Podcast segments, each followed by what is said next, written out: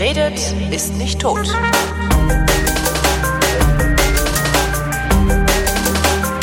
Willkommen zu einer neuen Ausgabe der Sendung, in der Chris Marquardt, der so viel mehr von Fotografie versteht als ich, mir ein bisschen was von Fotografie erklärt. Hallo Chris. Hallo Holgi. Ähm, als erstes muss ich äh, um Verzeihung bitten, und zwar das Publikum, dass es gibt kein Follow-up zur letzten Sendung, weil die letzte Sendung unveröffentlicht geblieben ist, bis wir diese Sendung hier aufnehmen oder genommen haben, was ja während ihr das hört längst geschehen ist. Äh, also genau genommen habe ich gestern den Kalender geguckt und gesagt, oh Mensch, morgen nehmen wir ja eine Fotografie. Au. Ach du Scheiße. Und dann ist mir eingefallen, dass hier noch eine lag von vor vier Wochen, da, sechs Wochen.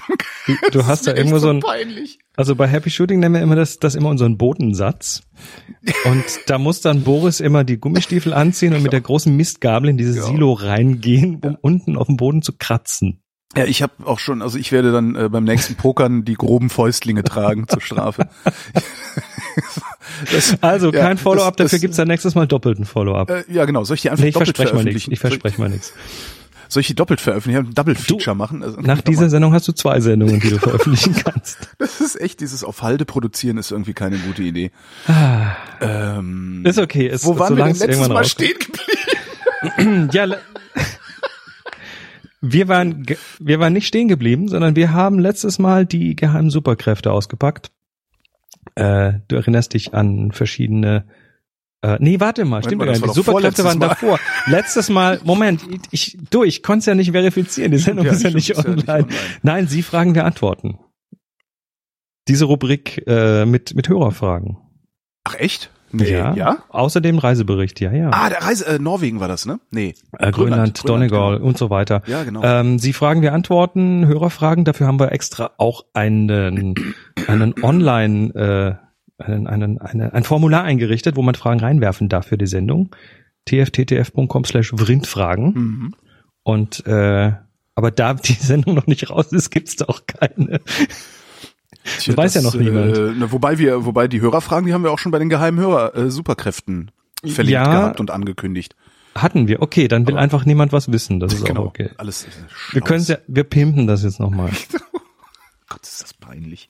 Ich äh, schick dir nachher so einen ganzen Haufen Links und die darfst du dann einfach äh, was denn noch?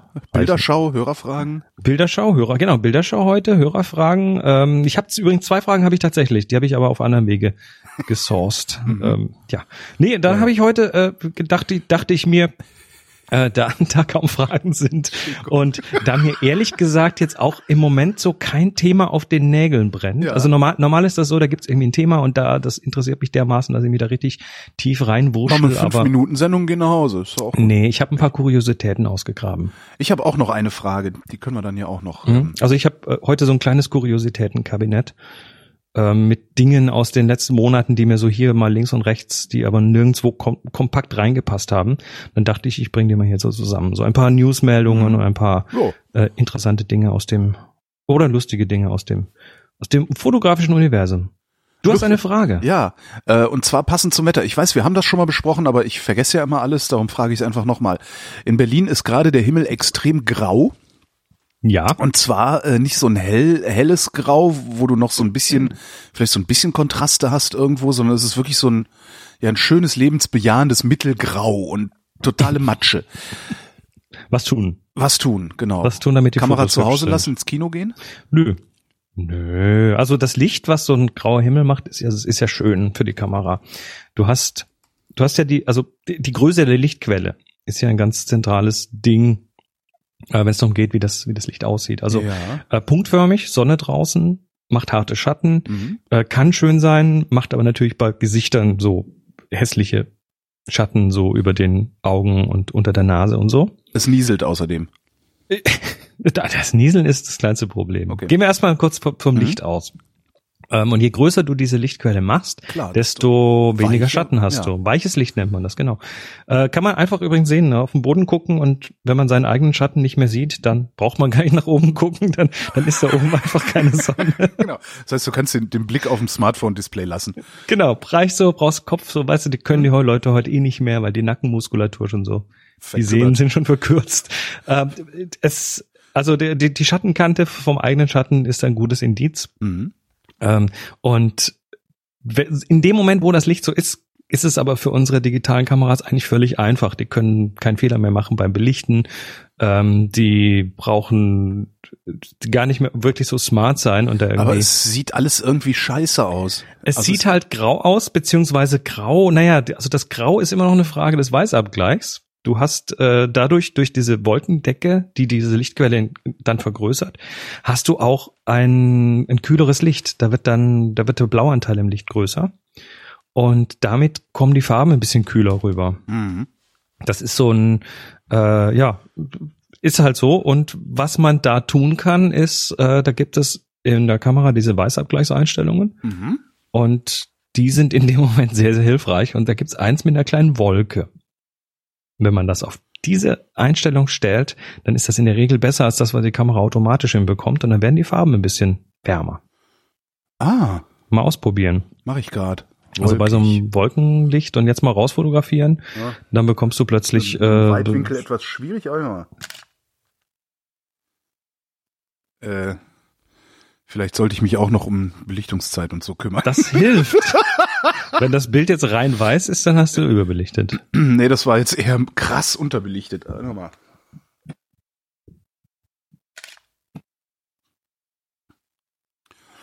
Ist jetzt irgendwie nicht der große Unterschied zu erkennen, aber ich habe auch einen Weitwinkel drauf und habe im Wesentlichen den Raum hier fotografiert mit einem Fenster im Hintergrund. Dann ist es Das ist vielleicht auch irgendwie jetzt. gut. Ähm, also das ist die eine Sache, ähm, dass, äh, dass, der, dass die Farben nicht so ganz toll sind. Und dann ist natürlich der Himmel generell langweilig. So ein grauer Himmel oben drüber. Ja, ist halt eine graue Fläche. Ja. Ähm, ich nehme den manchmal dann trotzdem mit in, also der, äh, klassisch wäre, dann lasse ich ihn halt weg. Dann werde ich halt bei dem, was ich fotografiere, einfach den Himmel gar nicht mit ins Bild nehmen. Ja. Und dann hast du auch kein Problem, weil da irgendwie oben so eine kom- komische graue Fläche ist. Stimmt, ist eigentlich die einfachste Lösung, ne? Das ist die einfachste Lösung. ist halt nur, wenn du Oder, dann auf so, sowas äh, irgendwo bist, wie so hier Flughafen Tempelhof oder so, dann hast du natürlich gelitten, weil das ist nur Himmel. Ne? richtig. Und deshalb gibt es noch eine zweite Lösung dafür, äh, die manchmal ganz gut funktioniert. Wenn der Himmel noch so ein bisschen Struktur hat, und das Ja. hat er, weil manchmal ist er an einer Stelle ein bisschen heller, auf der anderen ein bisschen dunkler, Mhm. äh, dann kannst du hinterher zum Beispiel in äh, Lightroom oder der Bildbearbeitungssoftware deiner Wahl ganz einfach äh, den Himmel ein bisschen kontrastreicher machen. Das Ja. heißt, kontrastreich heißt, du machst die hellen Sachen ein bisschen heller, die dunklen ein bisschen dunkler und dann kommen da plötzlich so, naja, dann wird der Himmel ein bisschen dramatischer. Mhm. Also man kann auch aus so einem sehr grau aussehenden Himmel oft noch so ein bisschen Drama rauskitzeln, indem man, das kannst du ja bei, bei so Software dann oft auch äh, lokal machen, musst du nicht aufs ganze Bild machen, sondern kannst eben oben in den Himmel quasi mehr Kontrast reinpinseln. Und das macht schon was her. Ja, das, Das war meine. Frage. Gut. Also was tun bei Matschwetter lautet eigentlich nix. Also ich, und jetzt der Niesel noch, ne? Der Ja. Niesel, der macht ja natürlich vorne auf die Kamera, aufs, aufs Objektiv irgendwie Wassertropfen drauf. Ich habe gerade gedacht, das könnte eventuell sogar geil aussehen, wenn du da reinblitzt. kann, ja, hm. also Blitzen in Regen macht ja dann eigentlich nur die Regentropfen, die sehr nahe sind. Und die hell. sind unscharf, weil du den Fokus ja ganz woanders hast. Und die sind dann unscharf Mhm. und muss man probieren, ob es geht oder nicht. Aber vielleicht mal Könnte von man Hand natürlich- näher ran fokussieren und dann blitzen. Ist, ist ein Versuch wert. Mhm. Aber der Niesel vorne auf deinem Objektiv, Das macht Der nervt. nix, oder? Macht dem das was? wenn es zu viel wird, sieht man es halt. Ja, Dann okay. wird das Bild halt ein bisschen, bisschen trübe. Das früher haben die das für so für so Weichzeichner-Dinger haben die da früher Vaseline drauf geschmiert ähm, oder oder so einen Darmstrumpf drüber gezogen. Das würde wahrscheinlich so einen ähnlichen Effekt machen. Das äh, kann sinnvoll sein, das kann schön sein, das kann aber auch gar nicht funktionieren, muss man ausprobieren. Ähm, wer das nicht möchte, ich habe tatsächlich mittlerweile immer, wenn ich unterwegs bin mit der Kamera, ähm, immer so ein so ein Mikro, so ein Küchenmikrofasertuch dabei. Aha. Also die, die mit denen du normalerweise deine Spüle ab, abwischst mit oder denen so. wir die äh, teuren Weingläser polieren, meinst du? Oder das, genau. Kriegst du im Fünferpack für einen Fünfer oder so Mhm. und so bunt. Und die sind auch unglaublich, die sind weich und die sind unglaublich gut auch geeignet, um vorne das Objektiv abzuwischen, um die ganze Kamera abzuwischen, wenn sie nass wird. Und das habe ich immer dabei. Das heißt, wenn ich was fotografieren möchte und ich merke, oh, da ist aber vorne jetzt gerade so ein Nieselfilm auf dem Objektiv, dann wische ich den damit ab. Ähm, und dann gibt's natürlich noch die Streulichtblende, Mhm. die so ein bisschen Dach macht und dann kommt da, kommt da wenig Regen vorne drauf. Apropos Streulichtblende, siehst du, ich brauche nämlich noch eine Streulichtblende. Gut, dass du es sagst. Also bra- brauchen tut man den nicht, aber sie ist schon nicht ganz sinnfrei. Also du als Regenschutz, als Andotsschutz und für Als für wenn viel Licht, viel Sonne, viel schräg. also genau das Licht, was halt dem Bild nichts beiträgt, aber trotzdem vorne auf die Linse fällt, so Mhm. von stärkeren Winkeln, das wird da so ein bisschen abgehalten und macht dann potenziell die Bildkontraste ein bisschen besser. Ist je nach Untersch äh, je nach Objektiv unterschiedlich. So, Jo, die Kuriositäten. Also wir sind schon wieder bei den. Kuriositätenkabinett. So nenne ich die Sendung. Kuriositätenkabinett. Kannst du machen. Kuriositätenkabinett. Na, schauen wir mal, wie kurios es wird. Okay. Äh, Ich habe so, so ein, zwei Sachen, die man ein bisschen länger besprechen kann und noch so ein paar kleine Meldungen dann. Äh, fangen wir mal an bei Bilderintelligenz, bei Deep Learning. Hast du in einer deiner anderen Sendungen schon mal mit so einem Machine Learning, Artificial Intelligence Menschen geredet? Nee. Da gibt's ja in Oder ich letzter Zeit extrem viel. Also wenn Doch, du doch, mit äh, Joscha Bach äh, habe ich da mal drüber geredet. Das ist auch wieder so viele Jahre her. Das wird, das wird, da geht gerade ganz schön was ab. Also Ja. wenn du, wenn du heute so mit dem aktuellen iOS 10 dein iPhone betreibst, äh, dann wird dir vielleicht aufgefallen sein, dass wenn du in die Bildersuche gehst und da Katze eingibst, dann findet er Bilder von Katzen. Und wenn du Fahrrad eingibst, findet er Bilder von Fahrrädern. Also Ja, äh, die haben da ist mir- tatsächlich ja, genau. mittlerweile so neuronale Netze drin.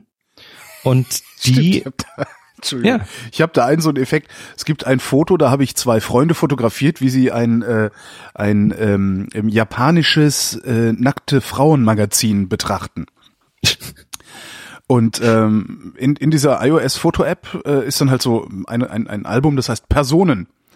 Da ist kaum jemand drin, aber das Covergirl von diesem Magazin, was ich irgendwie ein bisschen, ja, da scheint du also kannst- noch ein bisschen, bisschen doof zu sein, die Ist Intelligenz. es, ist es. Aber du kannst da tatsächlich oben auf diese Lupe klicken und dann gebe ich hier mal, ich habe es auf Englisch stehen, gebe ich mal Cat ein und dann sagt der Kategorie Cat, die habe ich nicht getaggt und er findet Katzen und kann die auch irgendwie von Hunden und Pferden unterscheiden. Muss ich nochmal gucken, das habe ich noch nicht. Einfach oben in der Suche. Ja, oben in der Suche, gib mal Fahrrad ein. Ich glaube, ich habe gerade kein Fahrradkategorie. Ja, das ist getaggt worden für dich. Ja, äh, ein, ein, es ist ein Bild drin, äh, bei dem Donald Duck was isst, was ihm nicht schmeckt. Ja, Im das Übrigen vier, vier, vier äh, äh, Screenshots von Calvin und Hobbes. Aber ja, wir arbeiten dran. Ist also so auf die, also es funktioniert ungefähr, also ich, ich bin jetzt kein kein KI-Spezialist, aber es funktioniert ungefähr folgendermaßen: Du nimmst einen riesen Dataset, also eine riesen Menge an Bildern, die bereits äh, getaggt wurden, also wo dann auch ein Metadatum dran steht, Fahrrad oder Katze, und dann äh, wirfst du die in so einen Deep Learning Algorithmus rein. Da gibt's dann verschiedene und manche sind besser und schlechter. Und der lernt dann quasi, so sieht eine Katze aus und so sieht auch eine Katze aus Hm. und so sieht sie auch noch aus. Und baut sich dann so eine, so eine, ja, so dieses neuronale Netz zusammen und dieses äh, neuronale Netz kannst du dann eben auch auf so einem Smartphone mittlerweile betreiben. Zum Lernen brauchst du da viel, viel mehr Aufwand, aber wenn das Netz dann mal gelernt hat, dann kann es die Sachen quasi. Mhm. Und dann ist das mit vertretbarem Aufwand machbar. Und es gibt da eine ganze Menge an äh, Dingern mittlerweile draußen, die das eben für dich tun, die das, äh, die das, äh, ich schmeiß dir mal hier parallel ein paar Links Ja, hin, ja. äh, die das äh, können oder das zumindest einigermaßen können, zum Beispiel imageidentify.com. Äh, das ist ein, eine Datenbank von oder ein Tool von Ah, Wolfram, Alpha. Ja. mhm. Und ähm, da werfe ich jetzt mal ein Gruppenbild rein, äh, so zum Testen, dann macht er ein bisschen und dann steht da Person. Na gut, das hat zumindest Menschen erkannt, das ist ja schon mal was. Also äh, so auf ge- bis zu gewissen Level funktioniert das schon.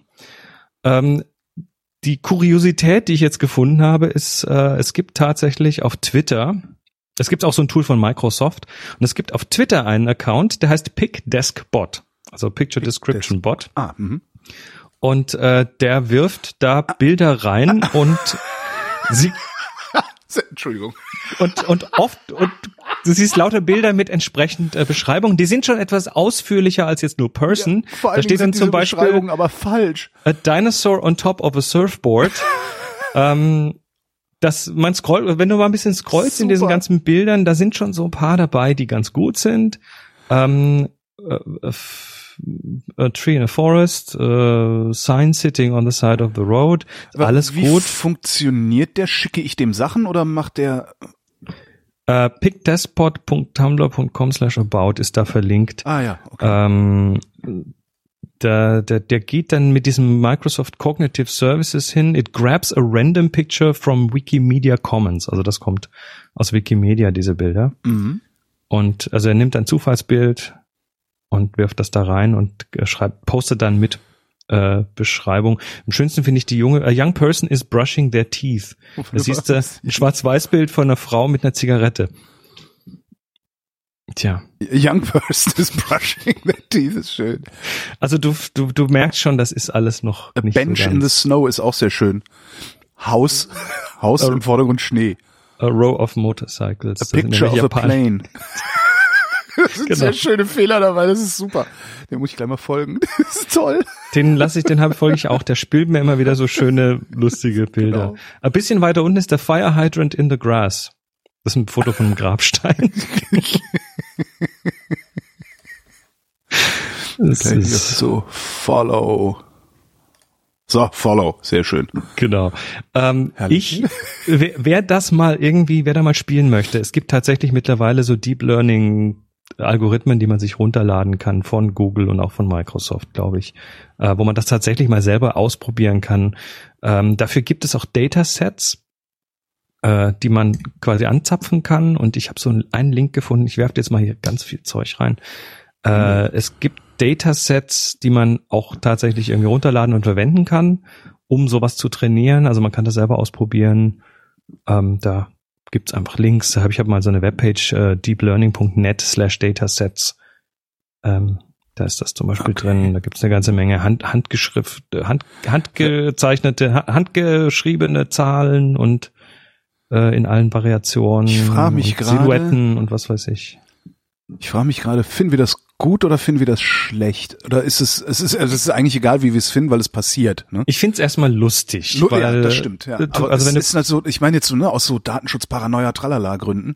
naja gut, ich meine, die Gesichtserkennung ist natürlich dann der nächste Schritt und das Genau. können die auch schon ganz gut. Und äh, Inhaltserkennung finde ich erstmal völlig in Ordnung, weil ich bin ja faul Ja. Und habe jetzt meine Bilder eben nicht so verschlagwortet, will sie aber wiederfinden. Ich sitze irgendwann hier dran und muss unbedingt noch XYZ, brauche ich ein Foto dafür und habe hier meine zigtausend Bilder in meiner Bibliothek rumliegen und die sind im Wesentlichen unbetrachtet, weil ich sie nicht wiederfinde. Ja. Und auf die Weise finde ich Dinge wieder. Das ist ja schon mal so schlecht nicht. Ähm, aber na klar, ne, das birgt auch Gefahren, ganz logisch. So, Wobei es wahrscheinlich es birgt Gefahren. Es birgt halt Gefahren, solange wir davon ausgehen, in einer Welt zu leben, wie wir vor 30 Jahren gelebt haben. Ne? richtig. Das ist so dieses Ding, was mich hier immer so aufregt. Ich habe lange gebraucht dafür, gebe ich zu. Aber mittlerweile bin ich der Meinung, alles, was draußen passiert, ist öffentlich und niemand soll sich beschweren, wenn er fotografiert wird. So geht's mir auch Ähm, und Und Aber in, die- die in einer solchen Welt, in einer, das, also wenn wir es schaffen würden, äh, die Einstellung der Menschen zu diesem Thema dahingehend zu verändern, dass jeder weiß, wenn ich vor die Tür gehe, kann ich fotografiert werden, dann kann es sein, dass das irgendwo permanent erscheint, dieses Bild, das ich da gerade abgebe. Ähm, ich glaube, dass dann, dann würden wir unser Verhalten natürlich ein bisschen anpassen, aber gleichzeitig, glaube ich, würden wir in der Summe wesentlich entspannter dann auch werden. ich glaube, wir würden unser Verhalten nur dann anpassen, wenn wir, wenn wir das fotografiert werden als, als, ja, als Eingriff empfinden würden. Naja, also das, ist ja, das ist, ja immer so, also guck mal, es gibt so, ich, ich bin mit meinem Körper nicht zufrieden. nur, mhm. Ja, ähm, jetzt werde ich fotografiert und irgendjemand veröffentlicht das Bild. Dann ist genau das Bild von dem Körper, mit dem ich nicht zufrieden bin, dauerhaft da. Das ist ja, glaube ich, eher so das Problem, was, was viele Menschen haben. Ja, aber, aber die Einstellung dazu, also bei mir hat sich die dann zum Beispiel durch Bilder eben geändert, weil ich mache äh, hier Workshops, Touren und da sind Leute und die fotografieren mich und die Bilder landen online und da habe ich dann auch schon mal ein Bild, wo ich irgendwie ein übles Doppelkinn drauf habe oder sonst wie ich scheiße aussehe und das ist dann online und äh, ich, ich kann jetzt zwei Dinge tun. Ich kann sagen, hey, ich mach das weg und dann bin ich halt irgendwie der Arsch oder ich kann sagen, lass das mal und meine äh, ich bin dann irgendwann an dem Punkt gekommen, wo ich sage, nö, dann lass ich's halt und Ja. ähm, mittlerweile schaue ich mir die Bilder an und denke, nö. Also bei mir hat sich das Körpergefühl verändert, dadurch, dass Bilder von mir online stehen, weil ich einfach äh, dann irgendwann gelernt habe zu akzeptieren, dass das halt mal nun mal ich bin. Weißt du? Stimmt. Das ist natürlich auch eine Möglichkeit. Also das ja. geht in beide Richtungen. Ja, das ja, hat sich, ja, hat sich bei mir in diese Richtung auch äh, irgendwo bewegt. Das fand ich ganz, äh, ganz interessant, das so zu beobachten. Und mittlerweile, pff, ja, ist mir doch wurscht. Das, das Äh, juckt mich überhaupt nicht mehr. Komme ich, da- also den, den Weg gehe ich auch gerade ein Stück weit, aber äh, dass das über Fotos eine positive Rückkopplung geben könnte, ist mir noch nicht. Also eine, eine. Ja, eine, eine positive Rückkopplung insofern, dass also die, die Psychologen nennen das, glaube ich, wenn sie so Therapien machen gegen Spinnenangst, wo sie dir erstmal ein Bild zeigen und dann äh, ein größeres Bild und dann Mhm. eine Spinne im Glaskasten und dann irgendwann nach drei Monaten kannst du über deine über deine Hand laufen lassen und so. Das ist so eine Konfrontationstherapie oder Flooding, ja, so wie auch immer man das nennen Mhm. mag, oder Expo Expositionstherapie. Ähm, das ist wahrscheinlich genau das Gleiche. Irgendwann, irgendwann geht da der Schalter um und dann ist das näher. Dann ist es, dann ist es so und das ist eigentlich auch okay. Und irgendwann, mittlerweile schaue ich ja Bilder von mir an und sage, hm, das ist ganz gut. Also, ja, das, das, habe ich selten, das habe ich selten, weil das Problem ist, als, als äh, ich bin, ich bin mal von einem sehr guten Fotografen fotografiert worden, als ich 15 Kilo leichter war. Mhm. Und die Bilder habe ich und die sind gerade meine Referenz. Und ich denke so, Alter, du hast versagt, du bist wieder fett geworden. Das ist echt ein bisschen schlimm. Eigentlich darf ich die nicht angucken. Also ich, ich Und jedes Bild von mir, das ich sehe, gleiche ich mit diesen Bildern von, von Jörg ab.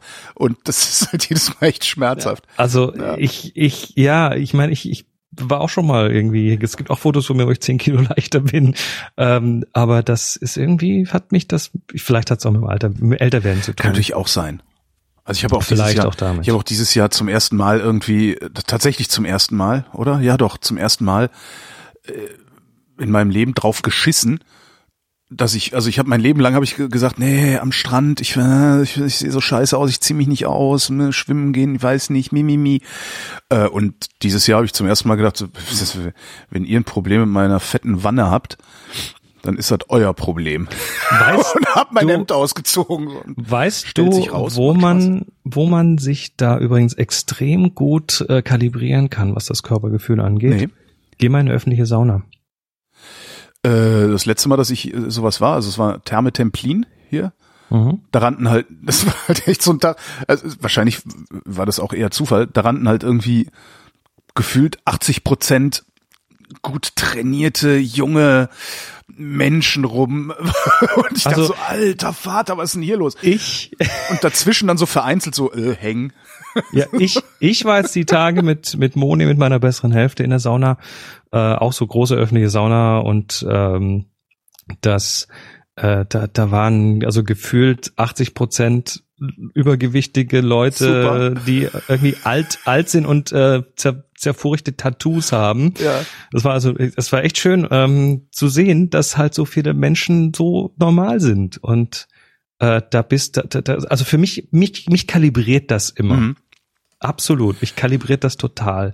Da bin ich da und denk, nö, du bist nicht der Einzige, bei dem hier die, die, die Wampe raushängt. Genau, bei dem die, bei, bei dem die Badehose verschwindet. Na, so schlimm ist es jetzt auch wieder nicht. Ah, Nun ja, äh, Gut, äh, wie, zurück- oh, wo, wo waren wir? Genau. zurück zur Bilderkennung. Äh, es geht, es geht noch weiter. Es gibt nämlich seit kurzem ein äh, Ding, äh, das heißt Keegan. Ja. Das ist eine, der, der treibt das ein bisschen weiter. Keegan ist eine Bilder äh, Be Bewertungsmaschine. Also er sagt nicht nur, da ist ein Pferd drin, sondern er sagt auch noch, das hast du super fotografiert. Oho. Äh, da ist also quasi auch so irgendwie eine. Controlled cute blur, well placed subject and love the details. Hast du da gerade ein Bild reingeworfen? Nee, das hast du mir geschickt. Ja, Moment, Moment, noch nicht, noch nicht. Achso. Entschuldigung, Entschuldigung, eins, Entschuldigung. Eins zurück, ein Link nach oben. Ein also Link nach Ke- oben, okay. Keegan Ja, selbst, ja, the Keegan the Photo Coach. Du meinst, ich sollte da jetzt mal ein Bild reinwerfen? Nimm mal irgendein Bild und wirf das rein. Guck Einfach Drag hab. und Drop draufwerfen und äh, dann versucht er dein Bild zu bewerten und äh, die ja, ich sag mal, die äh, die Betonung liegt auf, er versucht dein Bild zu bewerten. Wir haben das kürzlich in Happy Shooting mal etwas zerlegt und das ist teilweise jetzt hier so in der in der Community darum ist das so ein bisschen ein äh, ja ein ein ein ein, ein Lachthema geworden. Ja, genau. Nice timing, but there's too much boring space. Yawn. Keep trying. Das ist Und- ein fucking Foto von einem U-Boot vor einem wolkenverhangenen Himmel. Okay, es ist in schwarz-weiß, aber boring. Russisches Atom-U-Boot, egal. Ja, Ja. Ähm, äh, dann gibt es, dann gi- gibt es, genau, Screenshot posten mache ich es schon die ganze Zeit. Dann gibt es tatsächlich eine Hall of Fame, wenn du bei Keegan mal rechts oben auf den Pokal klickst, Moment. dann, Screenshot gemacht. Jetzt Pokal. dann siehst du äh, die, die besten Bilder, die Keegan als beste Bilder äh, sieht und das Ähm. sind Ja. Du kriegst auch übrigens Badges für, für bestimmte Sachen. Also wenn du zum Beispiel einen schönen, unscharfen Hintergrund hast, dann kriegst du eine Blur-Badge. Mhm. Und äh, es Aber kommt tatsächlich, Ist schon, ich erkenne ein Muster, aber ich kann es noch nicht genau benennen. das Muster ist Hintergrund unscharf, ist toll. Mhm. Be besonders wenn dann das Subjekt scharf ist. Mhm. Also das ist schon mal ein ganz klares Kriterium wohl. Äh, Blumen, Ja, Blumen, was, ja. Vögel. Und Symmetrie, ne? Ich, da bin ich mir nicht sicher. Mhm. Aber es wird dir quasi als Betrachter hier suggeriert, also manchmal auch Menschen, aber die kommen tatsächlich erst so ein bisschen später dann. Ähm, es, also ich, sag mal, 80 Prozent gefühlt sind Blumen, Nahaufnahmen von Blumen mit unscharfem Hintergrund. Aha. Also so diese Makroecke findet Keegan besonders toll. Und ja, überhaupt, also äh, man, man merkt, wenn man ihm Bilder gibt, dass er sehr, sehr stark auf unscharfe Hintergründe achtet. Und wenn es hinten zu scharf ist, dann ist es schon mal nicht gut. Ist das diese neue Funktion im neuen iPhone? Vielleicht ist es Ja. irgendwie so eine Werbe. Glaube ich nicht. Dazu ist, dazu ist die Website zu hässlich. So, und jetzt äh, dachte ich, ich guck mal, also mir hat jetzt ein Hörer, der Nico, glaube ich, äh, hat mir ein, ein 10, 10 von 10 Bild geschickt. ja. Das ist das der nächste Link, der den du hast. Das ist äh, the controlled cute blur, well placed subject and love the details. This is so good, 10 out of 10. You deserve it, champ. This level of technicity earns you the technical ribbon. Es ist Und einfach es nur ist ein ein Bild Foto von- von, ein paar Brombeeren am Genau. Strauch. Super. Hey, schau nur, ich habe ein Auto, das 300 fährt, in der Fahrt fotografiert. Egal, hier Brombeeren. Aber du siehst ja, das, das Muster passt natürlich, Hintergrund unscharf, Ach, äh. Subjekt scharf, ähm, eine so halb, halb welke Brombeeren. Oder unreife und reife Brombeeren. Ach, herrlich. Also ich glaube, ich glaube, im Moment müssen wir einfach vor diesen künstlichen Intelligenzen noch nicht wirklich Angst haben. Oder sie tun so, um uns in Sicherheit zu wiegen. Meinst du? Ja, das ist, das ist natürlich auch ein Gedankenspiel, klar, dass die, Wir sind äh, schon viel weiter und wir, wir, wir lachen hier noch. Währenddessen sitzt Keegan da und denkt sich, ja, wir sind, wir sind, wir lachen über Keegan und sind schon lange in der Matrix und wissen es nicht. Ja, das hat ja, äh, das habe ich ja neulich mit Amüsement zur Kenntnis nehmen müssen, ähm, dass anscheinend äh, El- Elon Musk, wie auch immer man den Vornamen ausspricht, äh, der Meinung zu sein scheint, wir leb lebten in einer Simulation und dass dass er jetzt versuchen will, Geld in die Hand zu nehmen, Also- zu erforschen, wie man da rauskommt. Also das, das Gedankenspiel ist, ist, Ja, äh, ist da und ähm, ist, glaube ich, auch ganz legitim. Absolut. Nur, nur was willst du da? Also ich, ja, hm, ich Nein, du weiß. musst halt, du musst halt an die Prämisse glauben, ne? Und die Prämisse. aber er ist, er ist ja nicht alleine. Der hat da eine ganze Menge Ja, äh, an sich schon ganz smarte Köpfe, die da auch. Äh, Die mit- glauben auch alle an die Prämisse. Die Prämisse ist halt, wir werden irgendwann in der Lage sein, Mhm. einen Computer zu bauen, der uns simulieren kann. Ja, Wenn du daran glaubst, dann ist dieses Gedankenspiel, also dann muss das wie Realität für dich aussehen. Aber du musst halt auch erstmal so weit gehen zu sagen, okay, ich gehe davon aus, dass wir irgendwann solche Computer bauen können. Also wenn wir die Entwicklung anschauen, die ist ja exponentiell, dann sagen manche, das passiert in den nächsten 20 Jahren. Dann werden wir es sehen. Aber ich wäre mir da lange nicht so sicher, wie, äh, wie das Valley sich sicher ist. Die Ja, Valley wir- Girls. Wir, wir sind, wir Menschen denken sehr linear und Ja. äh, wenn du dir anschaust, wie der Fortschritt passiert ist in der Menschheitsgeschichte, äh, dann hast du, dann hast du tatsächlich so ein, ein sehr beschleunig, sich beschleunigendes Wachstum. Ja. Und was in den, in den letzten zehn Jahren passiert ist, ist davor im Bereich von 100 Jahren passiert. Ja, und die davor im Frage- Bereich von 1000 Jahren. Die Frage ist halt nur, A, gibt es nicht vielleicht doch irgendwann eine technologische Grenze? Ne, dass wir irgendwann nicht mehr schneller rechnen können, nicht mehr mehr Energie hinzufügen können, irgendwie sowas. Mhm. Ähm, das wäre eine Frage, die sich mir da stellt. Und die andere Frage ist, gibt es vielleicht auch irgendwann eine politische Grenze? Gibt es vielleicht auch irgendwann einen Moment, wo die Menschheit sagt, nein, machen wir nicht. also, Aus welchen Gründen auch immer. Ist mir jetzt, ne, also vollkommen egal warum. Mhm. Einfach nur nein. Äh, äh, Genmanipulation in der menschlichen Keimbahn. Letztes Jahr im Dezember äh, haben, haben alle, die damit forschen und damit zu tun haben, gesagt, nee, machen wir nicht. Machen wir halt nicht. Brauchen wir nicht. Bis, bis auf, bis auf die, die Ja, irgendwo auf irgendwie Nordkorea. Geheimlabor und so, genau. Genau. Die dann in ihrem Secret Layer da rumforschen und dann plötzlich, ähm, Ist die Welt voller Kim ist- Jong-un-Klone. Es ist kaputt. Ganz böse. Nee, also kann halt sein, also das ist, ich tue mich sehr schwer damit, diese Prämisse, die da, die dem zugrunde liegt. Ich finde das total spannend und interessant, aber ich tue mich sehr schwer damit, diese Prämisse als gegeben anzunehmen, einfach als naturgesetzlich quasi. Das kann ich mir nicht vorstellen. Möglicherweise zerlegen wir uns auch selbst oder äh, Ja, wahrscheinlich die, sind wir, die, genau. die Nationalisten übernehmen die Weltherrschaft. Äh, die werden einen Teufel tun, so eine Simulation zu fahren. Vielleicht ist es ja schon lang so. Vielleicht hat der Musk recht. Und äh, Das ist alles nur Spiel, damit Genau. wir unterhalten bleiben. ja, aber wozu? Ja, damit wir, damit wir nicht anfangen zu forschen. Stimmt, damit wir nicht rausfinden, wer die Simulation simuliert. genau. Also im Moment ist auf jeden Fall, wenn Ja. wir Keegan anschauen, ist im Moment noch alles gut. Stimmt. Alles gut. Solange der Brombeeren toll findet, finde ich, da müssen wir uns noch keine Gedanken machen. Ha, ja, das war das, äh, das erste Thema. Bilderintelligenz, Deep Learning fand ich faszinierend. Ja. und finde es immer noch. Äh, ja, ähm, ein anderes Ding, wo ich kürzlich drüber gestolpert bin, ähm, was jetzt gar nicht so philosophisch abgeht, sondern sehr konkret, ist, äh, ist Stanley Kubrick. Und äh, Stanley Kubrick hat ja viele Filme gemacht und äh, viel, viel technisch advanced Filme gemacht. Und ähm, da gibt's ein Video, was ich kürzlich ähm, ge- gefunden habe. Und zwar Adam Savage, der Mensch von den Mythbusters, der ist auch so ein Filmnerd und der hat eine Ausstellung besucht äh, über Stanley Kubrick. Ah, die, die, die Linse, auf der dieser eine geile, dieser eine Und- geile Pseudodoku auch basiert. Ja, ja, ja, ja, aber es gibt, es gibt diesen, diesen, es gibt dieses 0 0.7 Objektiv, Genau. Blende 07, äh, was für, was der, was der Stanley Kubrick für Barry Lyndon eingesetzt Ja. hat, den Film Barry Lyndon, ähm, der, ja, eben teilweise tatsächlich Szenen gedreht hat, die nur bei Kerzenlicht Ja. stattfinden.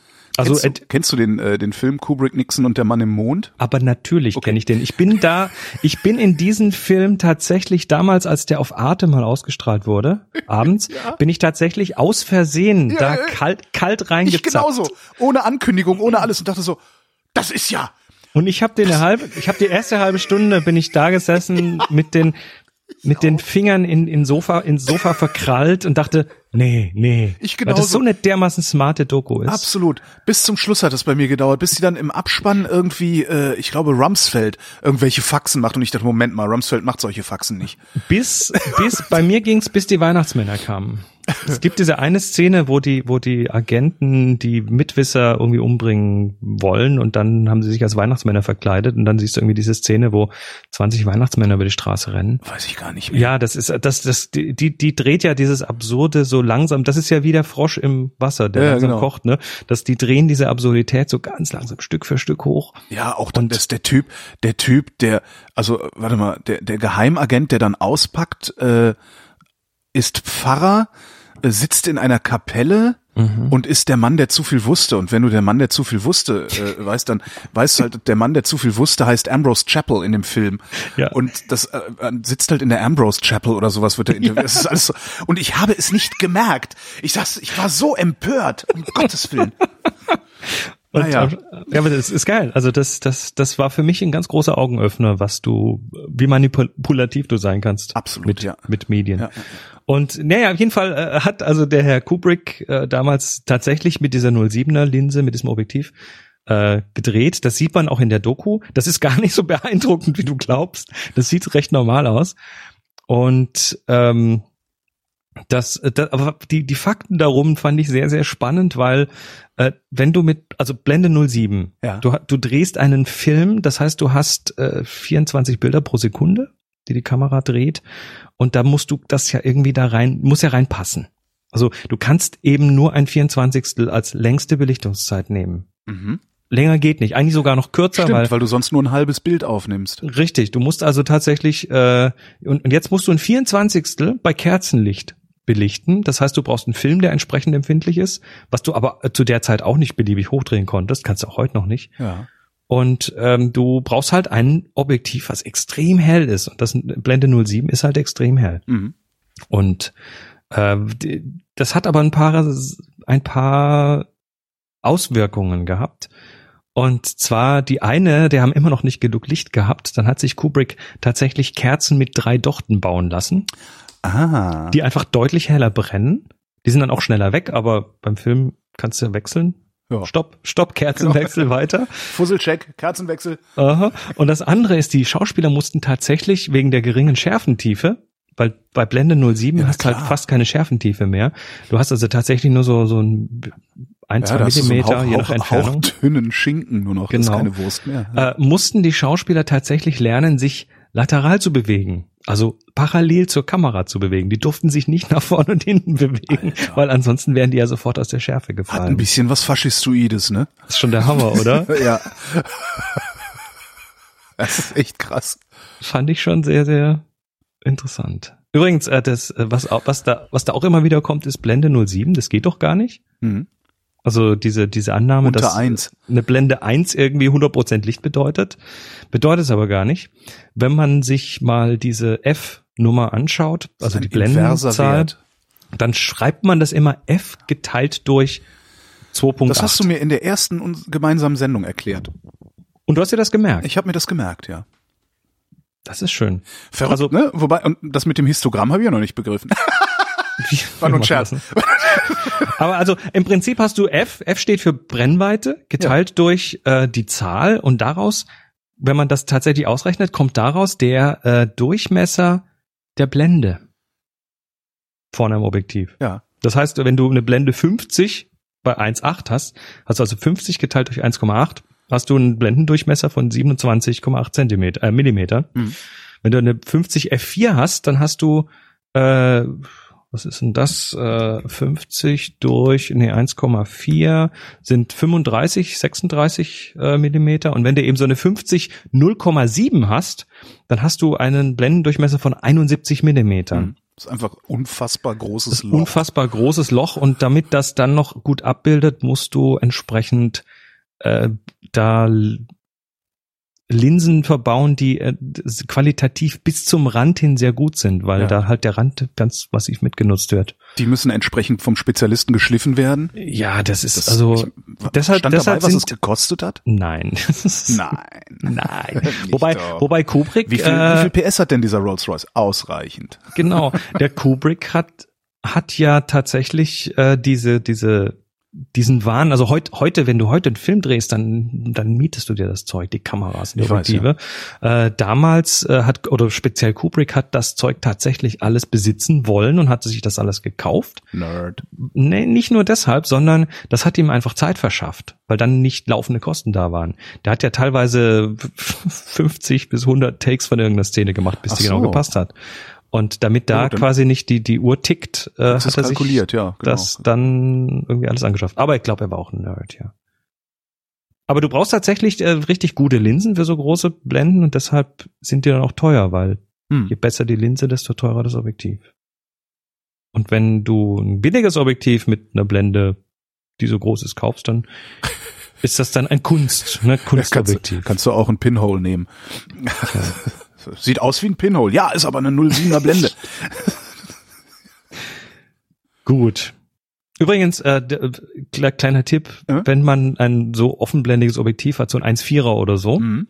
ähm, ja, man hat dafür bezahlt, aber man darf trotzdem mit weiter geschlossener Blende arbeiten, weil sonst kommen so Brombeerenbilder raus. Ja, mag aber- dann Keegan super, aber Okay, for the win. Boke. Bo, weißt schon. Bokeh. Boke. Ja, ja. Ich sag immer Bouquet. Ich weiß auch nicht warum. Äh, Ist, glaube ich, relativ egal. Blumenbouquet. Die, die Okay, Sendungstitel. Bündel unscharfe Blumen. genau. Keegans Blumenbouquet. ja, ähm, Bokeh heißt der Dummkopf. Ach was. Bo Bokeh heißt, heißt viele Sachen. Ich habe das mal nachgeguckt. Äh, Bokeh äh, hat eben so unterschiedliche Bedeutungen im Japanischen. Bedeutet unscharf, aber äh, unscharf ist man ja auch, wenn man im Geiste nicht ganz scharf Das ist. stimmt. Ja. Und äh, deshalb wird das auch wohl durchaus für, für Dummkopf verwendet. Dummkopf. Jetzt hast du so viele Titel. ja. Nö, ich finde Blumenbouquet ge- gefällt mir. Ah, Ja, lass, äh, schließen wir das auch ab. Ja, bitte. Herr Kubrick und die Fotografie. Ähm, noch so eine Kuriosität, Ja. über die wir jetzt gar nicht so in der Tiefe reden, die ich aber sehr spannend finde, ist der stabilisierte Löffel.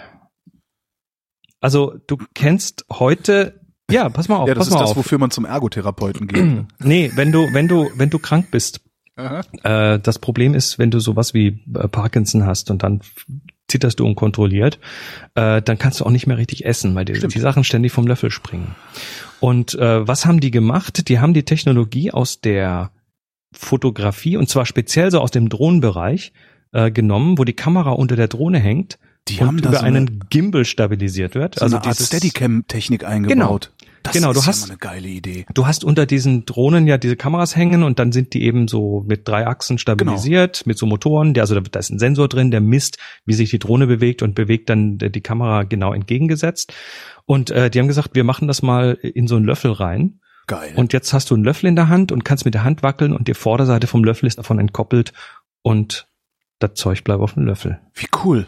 Ist das mal der Hammer? Ist sowas, das, das ist, ja, sowas finde ich, mir Also das ist gerade so- ein Adjektiv. Das ist so, das ist so Grandios ist das. grandios. Das ist, ja, es ist eigentlich ein Abfallprodukt, ne? ein Abfallprodukt aus der Weltraumforschung, Teflonpfanne. ähm, das, ich finde sowas total geil. Wenn, wenn du zufälligerweise dann irgendwie so ein, ja, so, so, so, bei, bei Medikamenten nennt man sowas Orphan Drugs, wo Mhm. du rausfindest, im Moment mal, das kann man ja für was ganz anderes benutzen und das ist ja noch geiler. Genau. Weil Drohnen fliegen wir eh bald alle nicht mehr.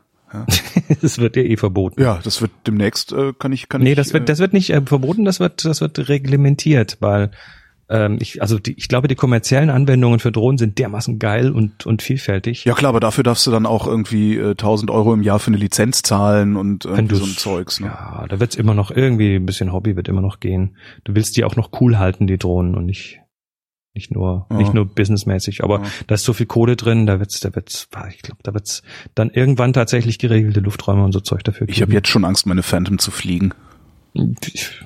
Naja. Ja. Naja. egal, also, Also wir, wir stabilisieren Löffel. Super. Ja, das fand ich ganz cool. Ähm, ein anderes äh, Kuriosum, was jetzt damit mit der, dieser Technik gar nichts mehr zu tun hat.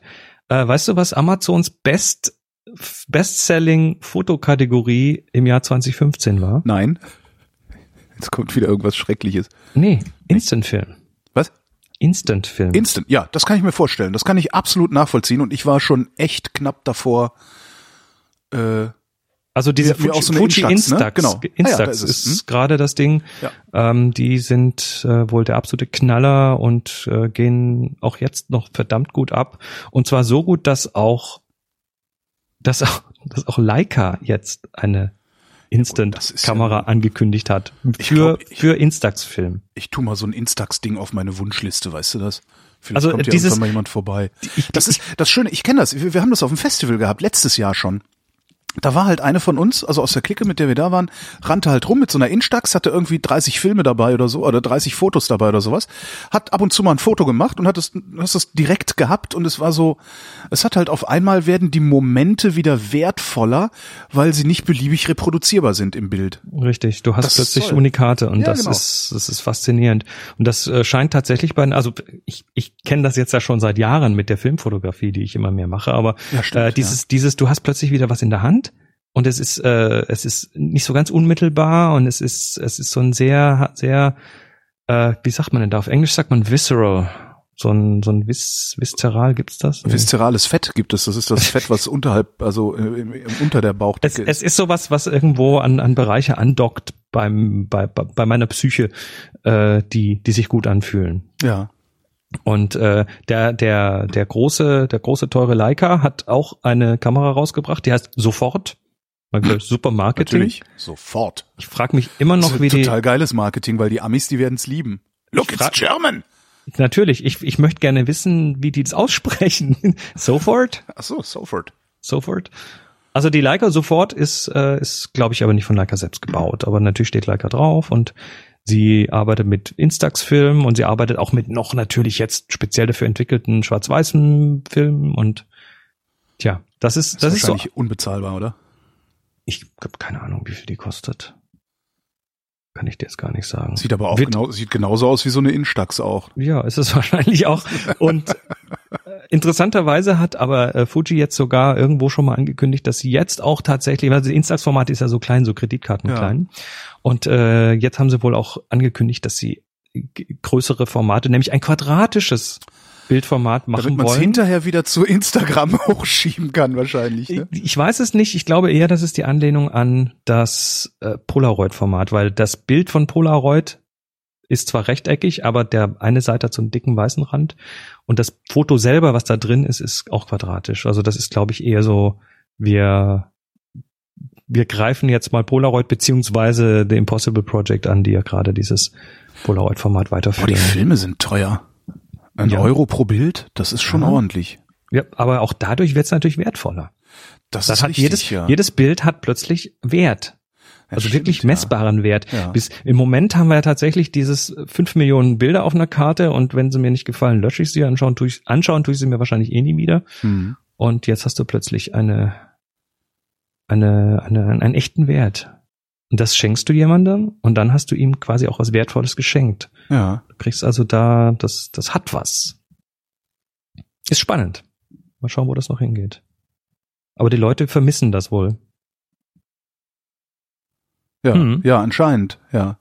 Also was, was ich ja, ich hab's nur mal wieder, ne, es gibt halt so, ähm, ich habe hier jetzt, wann war ich denn in Venedig? Alter Vater, im April waren wir in Venedig. Mhm. Ähm, da habe ich ja auch mit äh, Quicksnaps rumgespielt Mhm. und schaff's irgendwie nicht, die mal mitzunehmen und zum Entwickeln zu geben. Ich werd noch mal irre. Aber das ist so das, was bei mir gerade, also dieses analog. Ich, ich, Ach so, diese, diese, diese Pappkameras meinst du, diese Äh, ja, hier so Wegwerf Wegwerf Einwegkameras, genau. Was ich eigentlich total klasse finde. Und ich habe die ja gefunden in Schwarz-Weiß. Also es gibt Schwarz-Weiß Quicksnap. Wo gibt's die? Da Echt? Muss, ja, es, es gibt von Ilford, Ilford äh, den, den XP, XP2, Ist ja cool. den XP2 und den HP5 gibt's als, als Wegwerfkamera. Das ist total grandios. Äh, die letzte, das letzte Mal, wo ich die tatsächlich aktuell gesehen habe, diese Quick Snaps, war äh, im Rahmen von einer dieser, dieser US-Presidential-Debatten, Ja. weil da durfte man wohl keine Kamera mit reinnehmen, also kein Smartphone oder so. Und da haben die tatsächlich, damit die Leute Fotos trotzdem machen können, haben sie dort solche Quick Snaps verteilt. Ja, das ist äh, Hochzeit. Auf Hochzeiten machst du das. Ja, ja, aber du, also da, wo du keine Kamera, da kriegst du dann halt so ein Analogteil in die Hand gedrückt. Fand ich, fand ich irgendwie nett. Mhm. Ja, noch ein weiteres Kuriosum. Die durchsichtige Kamera. Hast du davon mal gehört? Äh, Nee. Also eine? Kamera, die, die, äh, der, der du, also auch eine, eine analoge Kamera, der du beim Fotografieren innen drin zugucken kannst von außen. Ich überlege gerade, ist das cool? Also für so jemand wie mich ist das super cool. Ja, aber das bewegt sich doch alles viel zu schnell. Also ich denke so, wenn ich mir dann den Spiegel angucke, wie der tak tak macht, das ist doch. Ja, da, da reden wir tatsächlich von einer größeren Kamera, die, äh, die mit so einem dicken alten Petzval-Objektiv, das ist so eine Großformatkamera. Okay. Und äh, was da jemand gemacht hat, ist, der hat erstmal, also eigentlich denkst du, das geht nicht, das ist ein transparentes Gehäuse, da fällt Licht auf den Film und dann ist der kaputt. Ah, ähm, der aber Ah. was du tun kannst, ist folgendes. Du kannst einen, ein Medium benutzen, also in diesem Fall ist es Tintype beziehungsweise Collodion-Fotografie, das ist ein altes Verfahren von 1850 und äh, das ist nur UV-empfindlich und blauempfindlich. Und jetzt kannst du da ein Gehäuse tatsächlich bauen aus rotem Das Plexiglas. ist hier eine Dunkelkammer um die Kamera rumgebaut. Richtig, weil Das ist diesen Film Idee. kannst du tatsächlich bei Rot, Rotlicht handeln, Ja. ohne dass da was passiert. Und äh, ich dachte am Anfang, das wäre ein Hoax. Äh, da habe ich mir das genau angeschaut und es ist kein Hoax. Hm. Und äh, da kannst du tatsächlich dann in die Kamera reinschauen, während sie das Bild macht. Du siehst dann nicht viel, weil das Bild ist erstmal ja nur latent und äh, nicht sichtbar. Das wird erst durchs Entwickeln sichtbar gemacht. Mhm. Aber ich finde die, die Das ist eine Idee, schöne Spielerei dass, halt, ja. Das ist eine schöne Spielerei. Fand ich total schön irgendwie, dass, dass das geht. Und da, wenn du mal runterscrollst, da siehst du dann auch Bilder. Mal, die da aus dieser Kamera kommen. Ja. Klar, kommt ordentliches Zeug bei rum. Auch, auch vom, von der Anmutung eben durch dieses Petzval-Objektiv. Das ist eine, eine spezielle Bauart von Objektiven. Mhm. Äh, hat das entsprechend. Entsprechend, äh, Petzval macht interessantes Bokeh. Tja, Auch mit Blumen. Ähm, wenn, wenn du willst. Das, das ist schon ganz interessant. Was, was ist das? Ist dieses, dieser, diese, diese, dieses, dieser Retro oder diese Retro-Affinität, sage ich mal. Weißt du, so ich gehe jetzt hin und also du machst Analogfotografie, du machst Großform, also Plattenkamera, baust du sogar eine. Mhm. Äh, ich ich renn rum mit diesen Quicksnaps, weil ich finde, dass da hinten Papierbilder rauskommen, finde ich toll. Ähm, früher oder später werde ich auch in meine alte, in meine alte äh, ich habe so eine schöne kleine Minox äh, GT35. Mhm. Ähm, da werde ich früher oder später auch wieder einen Film einspannen und damit rumrennen. Ist das was, was uns alte Leute, also sind das Sentimentalitäten, die wir alte Leute so haben, oder glaubst du, dass das auch junge Leute befällt? Das ist so, Ähm, letzteres. Ich, ich krieg's ja mit. Ähm, wir machen ja, wir machen ja hier immer wieder auch mal so analoge Workshops. ja, Und äh, zwar wirklich, also vom Anfänger äh, Dingens bis hin zu Großformat und da kriegen, da kommen durchaus auch Leute, die nicht über 40 sind. Absolut. Und die haben ein echtes Interesse daran, wie das funktioniert und warum, warum da so ein Hype drum gemacht wird. Und die gehen meistens mit einem sehr breiten Grinsen hier wieder weg. ja. Übrigens, der, der Grund, warum ich geglaubt habe zuerst, dass das ein Hoax wäre, ähm, ist, dass ich äh, vor, vor fünf Jahren mit einem Freund zusammen selber mal so einen ähnlichen Hoax gemacht habe. ähm, das ist die, die Invisible Camera. Falls, da werden sich die ein oder anderen noch dran erinnern. Das klingt gut. ja, und Oh, zwar jetzt haben wir das Video los, was du mir geschickt ja, hast. ja, da siehst du auch gleich, da habe ich ungefähr noch mal zehn Kilo mehr drauf gehabt. Ähm, aber ist mir völlig egal. Und ähm, das war tatsächlich inspiriert von Kubrick, Nixon und der Mann im Mond. Das schließt den Kreis jetzt wunderschön. Äh, wir haben äh, damals, also äh, Alan Aldridge, äh, Filmemacher und lebte damals um die Ecke oder lebt immer noch in Tübingen, wo ich damals mein Studio hatte. Auch nicht schlecht. Ich kenne eine, die heißt Ellie Aldridge. Ist auch, auch schön. Ja. Und äh, der hatte den Vorschlag gemacht, da mal irgendwas für den 1. April zu tun. Und äh, dann haben wir uns überlegt, eine, eine Geschichte, die eben auch so während dieser Doku immer skurriler wird. Und das war eben dieses eine unsichtbare Kamera mit speziellem Max Planck Institut für Entwicklungsbiologie. haben wir d- von außen ein Schild fotografiert, weil d- wir haben tatsächlich Planck klingt immer super. Ist. wir, wir haben da wir haben da Zeug reingepackt. Ähm, also die Kamera kann äh, kann äh, also es, es ist ein spezieller Film, der da drin ist. Der ist directionally desensitized, ähm, was also das ist natürlich alles alles Kappes. Äh, was dafür sorgt, dass er nur aus einer Richtung Licht empfängt und du kannst ihn bei Tageslicht handeln und äh, wir haben durch ein spezielles Pinhole, durch das wir schießen, haben wir eine eine eine eine ISO von Fra Fractional ISO und haben die Auflösung erhöht in den Terapixel-Bereich. Und also es, es wird, es wird tatsächlich immer, immer skurriler und am Schluss haben wir einen Link gepostet, gesagt, hier, hier, melde dich hier für den Field-Test an. Und wir haben tatsächlich innerhalb von Tagen äh, tausende Anmeldungen bekommen. Ja, es gibt immer jemanden, der glaubt, was du redest. Aber, und teilweise haben die Leute da richtige Romane geschrieben und gesagt, ich muss diese Kamera haben. Und das waren teilweise äh, Special Effects äh, Leute, das waren echt Profifotografen, das waren Wissenschaftler sogar. Das war, das war unglaublich. Dann, wir haben Mutter dann, der Doofen ist immer schwanger, ne? wir haben das, wir haben das dann, ähm, der, die Leute wollten, wollten das, glaube ich, glauben, weil das so Ja, abgefahren war. Und dann haben wir das, haben, haben wir, haben wir das irgendwann abgebrochen, haben dann irgendwie diese Liste zugemacht, weil es, weil es uns nicht mehr ganz geheuer war. Da kommt einer vorbei, ne? Also, äh, und dann haben wir schnell noch einen zweiten Teil hinten dran geschoben, die Auflösung, äh, mit, mit entsprechend, äh, Behind the Scenes und Rumgelache und, Herrlich. ähm, und Aber das, hat nur noch ein Zehntel der Leute geguckt, sehe ich gerade hier auf YouTube. ja, natürlich. das heißt, 90 Prozent der Menschen, die das gesehen haben, haben es entweder sofort gemerkt oder glauben immer noch dran. Also ich habe tatsächlich hinterher viel viel Zuspruch bekommen, Hm. aber auch einiges an richtig bösen Mails, weil die, glaube ich, so ein bisschen das Gefühl ge gehabt haben, dass ich hier das Vertrauen, was ich bei ihnen genieße, ausgenutzt habe. Ach so, das, Das ist war ja, eine- Stimmt, das ist natürlich auch immer ein Problem, wenn du. Äh, Trotzdem glaube ich, dass die Leute, die es gesehen haben, werden es nie wieder vergessen. Stimmt. Also deshalb dachte ich, diese durchsichtige Kamera ist ein Hoax, aber das nicht. Ich bin aber aufs, aufs, auf immer verbrannt für den 1. April. Ich kann nie wieder was am 1. April machen. Stimmt. Ich werde sofort. Ja. Das geht nicht. Das stimmt. anders. Äh, Ich freue mich drauf, das gleich zu gucken. Mach das mal, mach das mal. Es ist tatsächlich so, wir, wir, was wir gelacht haben, es ist, also es war, es war einfach, ein, es war, es war total schön, das zu machen Ja. und äh, dabei natürlich auch viel zu lernen, also Storytelling zu lernen. Ah. Eben, wie gesagt, ein bisschen angelehnt an Kubrick Nixon, der Mann im Mond. Einfach dieses absurd Level so minütlich hochzuschrauben und dann äh, Zeug reinzumachen und auch Leute reinzumachen, die überzeugend wirken, Mhm. äh, die dann quasi einen Teil der Geschichte erzählen. Also wir haben eben diesen in Luftkommas äh, Wissenschaftler vom Max Planck Institut äh, gehabt, der in der einzig aufgeräumten Ecke meines Studios äh, am Tisch sitzt, mit einem Laptop nebendran, der offizielle Sachen hat drauf, also die offiziell aussehen, mit einem Logo. Wir haben da in, hinten noch ein Logo reingemacht vom Max Planck Institut. Wir haben gefragt beim Max Planck Institut, ob wir drinnen schießen dürfen, durften wir nicht, dann haben wir außen das Schild halt genommen. Ähm, der Typ ist natürlich nicht der, der bearbeitet da natürlich nicht, der Mann ist, äh, der, der war der Nachbar, der halt offiziell ausgesehen hat, der spricht Deutsch, wir haben das dann synchronisiert, äh, also simultan synchronisiert, damit der äh, glaubwürdig ist, weil es kommt ja aus Deutschland. Das Also ist wir, wir, haben, wir haben, wir haben mit, mit jedem Klischee gespielt, was wir gefunden haben. Super. Und ich, ich bin heute noch sehr stolz auf dieses Werk. Das ist echt super. Ah, Vor allen Dingen, das mit dem, das mit dem Übersetzen gefällt mir sehr gut. mhm. gib, gib dir das nachher mal. Du wirst, glaube ich, herzlich lachen.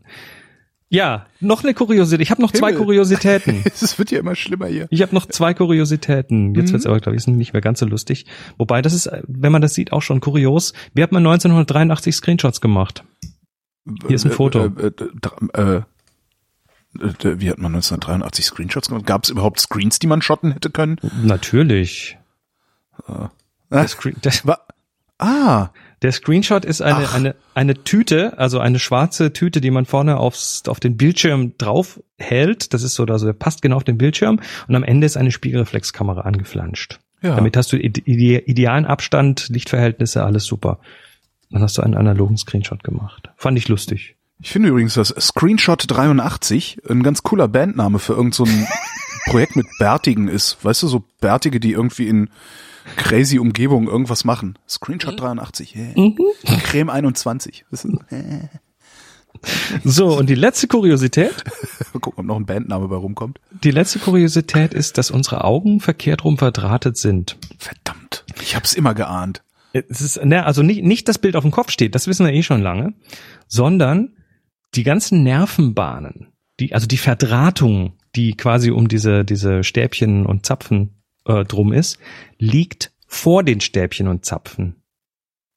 Das heißt, das Licht, das durch die Linse reinkommt ins Auge, muss durch diese Nervenbahnen durch, bevor es dann ganz am Ende an die lichtempfindlichen Dinge kommt.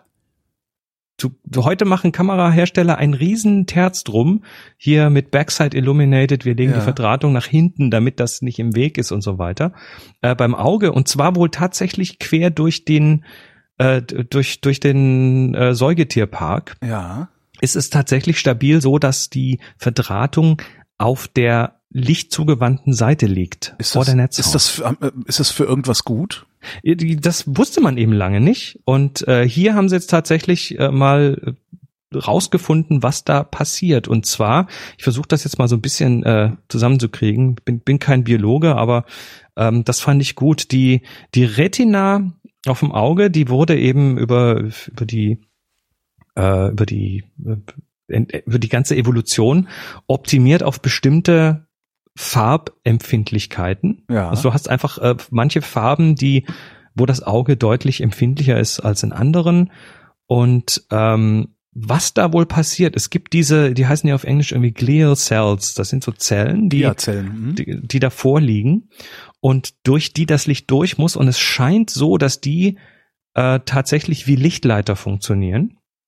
Also wie so, wie so Glasfaser-Lichtleitern im Ja. Prinzip, die das, das Licht da äh, an die, an die empfindlichen Zellen hintragen, aber nicht nur das, sondern die sind optimiert auf genau diese Wellenlängenbereiche, die nachher die, die Stäbchen und Zapfen brauchen, um das Bild richtig zu sehen. Also da ist irgendwie auch so, so, sind so zwei Teile, die irgendwie Hand in Hand gehen. Mhm. Und äh, das wusste man einfach bis vor kurzem noch nicht, wie diese Zellen funktionieren.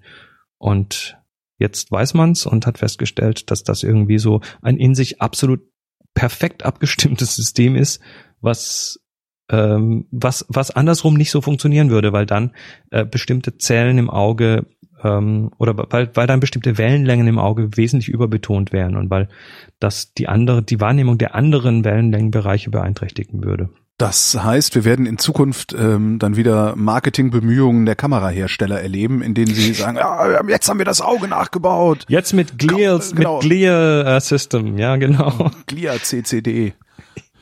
Ich, also ich, ich finde das faszinierend, wenn du dir diese, also da ist so ein kleines äh, Bild, so ein kleiner Schnitt ist da drin, so ein gemaltes Bild und dann siehst du halt irgendwie auf der Unterseite die, die, die Stäbchen mhm. oder sind es Zapfen, ich verwechsel die immer. Und oben drüber eben diese ganzen Neuronen und Nervenbahnen und was weiß ich alles, wo das alles durch muss. Ich finde das, also es hat, das wusste ich einfach noch. Ganz cool, ja, und, und auch so unintuitiv, ne? Ja. Ich glaube, wir sind einfach durch die Bank weg. Unintuitiv. Unintuitive Menschen. Also so. ganz intuitiv würde ich das jetzt für richtig halten, mal. Ja. Gut, ähm, lassen wir das mit den Kuriositäten. Ja. Äh, ich, ähm, wie, wie stehen wir denn in der Zeit? Ungefähr eine Stunde, oder? Ja, Stündchen haben wir. Gut, dann können wir. Ja, hm, ich habe jetzt noch zwei so Fragen, Antworten. Ja, aber vielleicht nehmen wir. Wir haben da noch die Bilderschau. Ach ja, machen wir mal. Also äh, Wenn wir schon Hörerfragen eingereicht kriegen wollen, dann äh, sollten wir auch Hörerinnenfragen beantworten. Also das eine ist ein Hinweis und zwar von Nico, der ähm, fragt, hast du das Thema Staub auf dem Sensor trotz aufgesetzter Linse aus der Tips from the Top Floor 748 mit Holgi schon mal besprochen? Für die Nein. nicht englischsprachigen Knipser könnte das interessant sein. Ich habe da, äh, das gibt einen Podcast auf Englisch, den Accidental Tech Podcast. Die Jungs haben irgendwie, die reden immer wieder über Kameras und ich schlage ab und zu mal die Hände über den Kopf zusammen und da musste das kürzlich mal bisschen zerlegen, was die gesagt haben. Äh, das Thema war äh, Objektivwechsel und Staub auf den Sensor. Wie ja. kommt der Staub auf den Sensor? Und äh, wie kannst du vermeiden, dass der Staub auf den Sensor kommt? Wie kannst du vermeiden? Ja, möglichst, also ich wechsle meine Objektive so zügig wie möglich, weil je länger das Ding offen ist, desto eher kommt der Staub rein. Das ist schon mal äh, nicht nicht so schlecht. Ähm, machst du denn, also der Vorschlag, den die hatten, war, du musst dann auf jeden Fall, also eigentlich müssten die Kamerahersteller, wenn du das Objektiv abmachst, innen nochmal so einen Verschluss haben, so einen speziellen Anti-Staubverschluss, der quasi dann den den Deckel drauf macht, bevor du das Objektiv abmachst. Aber ist ist das wirklich ein so großes Thema? Also ich hatte jetzt noch nie das Problem, dass ich einen Flusen auf dem, also zumindest. Also der eine von denen, der John Syracuse, der hat, dessen Frau hatte tatsächlich ein Haar in dem, das hatte sich in dem Kanal gefangen, in dem der Verschluss läuft. Oh, ja, okay. Und dann hatte der auf jedem dritten Bild irgendwie so ein dickes, unscharfes Blob-Teil von der Seite rein. Ja, das ist natürlich blöd. Ja. Und das war natürlich nervig, wobei das ist tatsächlich, also hallo, das, das verstehe ich nicht, wie das passiert ist. Ähm, aber ich habe mir mal angeschaut, wie groß denn Staub ist. Mhm. Also so der, der Staub im Haushalt, der aus allem möglichen unappetitlichen Dingen besteht, so Hautschuppen und ähm, was weiß ich, wenn in der Nähe eine Baustelle ist, dann ist da irgendwie Beton und Ziegelstaub und Pollen ist in der Luft und Hundezeug und alles Mögliche. Also der, der Staub, den wir nachher so oben auf dem Bilderrahmen finden, der ist ja, äh, das ist besteht ja, ja aus geklumpt. Das ist ja schon alles Mögliche. Mhm. Aber so diese einzelnen Partikel, die sind tatsächlich so im Größenbereich von einem, ich glaube, ein Zweihundertstel bis zu 100 äh, Micron, also Mikron, Mü, Mikrometer. Mü, sind Mikrometer, also ein, ein Tausendstel Millimeter. Und ähm, das ist so in, im Bereich, wo auch ungefähr so die Größe der Pixel auf deinem Sensor liegt. Ja. Also du hast so ein so Pixel ist, ich sag mal so Faustwert sechs sechs μ ungefähr groß. Und damit hast du ähm, möglicherweise Staub, der deutlich drunter liegt, mhm. also der viel, viel kleiner ist, den siehst du dann quasi auch nicht. Aber manche Staubkörner, die können schon so groß sein, dass sie irgendwie mal zehn Pixel verdecken oder so. Und dann wird's interessant, besonders dann, wenn du, wenn du siehst, dass der, der Staub ja nicht auf dem Sensor liegt, sondern der ist ja entfernt vom Sensor, weil vor dem Sensor ist noch so eine Glasschicht, so mit paar Filtern und so. Mhm. Das heißt, der Sensor selber ist ja gar nicht exposed, sondern du hast obendrauf eben in einem gewissen Abstand dieses Filterpaket und darauf sitzt dann der Staub. Das heißt, der Staub wirft auch Schatten. Ah. Du siehst also immer nur den Schatten vom Staub. Und der Schatten wird wiederum ausgeprägt äh, dadurch, wie groß denn die Lichtquelle ist, die auf ihn fällt. Und die Größe der Lichtquelle, die auf den Schatten fällt, ist die Größe deiner Blende. Ich finde das Ganze, das, ich werde jetzt immer paranoider, was Staub angeht. Bisher Nee, nee, war mir pass das auf. egal. Aber Pass auf, ich, ich komme ja. nicht. Ich mach das, ich löse das gleich auf und dann kannst du wieder ruhig schlafen. Ach, Also der, der, der Schatten fällt und wenn du ähm, deshalb, wenn du mit kleiner Blende fotografierst, also wirklich Blende 22 oder so und äh, möglichst un, äh, möglichst glatte Flächen hast, die wenig Detail haben, also zum Beispiel so ein, so ein blauer Himmel, dann siehst du halt diesen Staub, weil dann macht der harte Schatten. Das ist wie wenn, haben wir vorher gehabt, wenn du nach unten schaust und die, die Sonne Mhm. scheint, dann siehst du eben deinen harten Schatten. Und wenn du eine große Blende hast, dann entspricht das auch einer großen Lichtquelle, dann ist dieser Schatten entsprechend weich und dann sieht man ihn oft nicht. mhm. Das heißt, äh, ähm, mit, mit Staub auf dem Sensor, große Blende, dann hast du eben wenig Staub, den du siehst. Ähm, außerdem versuchen die Kameras natürlich mittlerweile alles, um diesen Staub abzuschütteln. Da gibt's äh, tatsächlich an den, bei vielen Herstellern mittlerweile an den Kanten von diesem Filterpaket solche Piezo-Elemente. Genau. Die- das macht meine, Die schütteln dann dieses Filterpaket. Genau. Der, der Filter selber ist nochmal mit so einer Fluoridbeschichtung äh, beschichtet, die Ah. auch nochmal so anti-stick ist. Dann haftet das nicht so gut dran. das ist das, dann- was, wenn, wenn hinten im Display steht, Sensorreinigung. Genau. Dann okay. wird der quasi bewegt und zwar mit, äh, mit hier irgendwie 20 bis 50 Kilohertz. Also das ist Ultraschall, das ist sehr schnell. Und dann hast du irgendwo in diesem Innenraum von der Kamera ist dann noch so ein Klebestreifen, so ein offener, wo dann, wenn da Staub runterfällt, der dann auch irgendwie festgehalten wird. Das funktioniert hinreichend gut. Irgendwann ist der Klebestreifen voll, dann fällt das in einem riesigen Batzen ab und dann weißt du auch, wie das in den Verschluss gelangen kann. Nee, ich glaube nicht, dass das so ist. Äh, Und dann hast du natürlich, dann hast du natürlich ähm, so manche Sachen, die halt doch ein bisschen klebriger sind, so Pollen und so, der dann eben nicht so gut abgeht. Und das ist dann, wenn du anfangen musst, ja mit Reinigung oder reinigen lassen. Ähm, die, die Frage war dann eben, bringt's da so einen Deckel drauf zu machen, also dass da innen nochmal so eine Klappe zugeht, bevor du das Objektiv abnimmst. Und was die wenigsten Leute ähm, wissen ist, äh, der meiste Staub kommt eh rein, während du das Objektiv drauf hast. Du kannst das, kannst nichts dagegen tun. Speziell wenn du eine Zoomlinse hast, weil Ja gut, dann saugst du den ja praktisch ein. Ne? das ist eine, das ist eine Luftpumpe. Also du machst, äh, du fährst das Objektiv aus und die Luft, die da, da muss ja irgendwo dann der Platz, der da äh, frei wird, muss ja irgendwas mit irgendwas gefüllt werden und das ist eben Luft und die zieht tatsächlich so en- entlang der Fokusringe und Zoomringe äh, irgendwie rein. Da sind dann zwar manchmal auch noch mal so Papierfilter drin, aber die sind eben noch nicht ganz so effektiv, wie man das gerne hätte. Also Staub wird reinkommen, aber die eingebaute Abschüttelung macht das dann irgendwie auch wieder weg Mhm. meistens. Und wenn, und bis zum gewissen Grad bin ich dann auch tatsächlich bereit zu sagen, na gut, dann klone ich da noch ein bisschen rum bei den, bei den richtigen Fünf-Sterne-Bildern.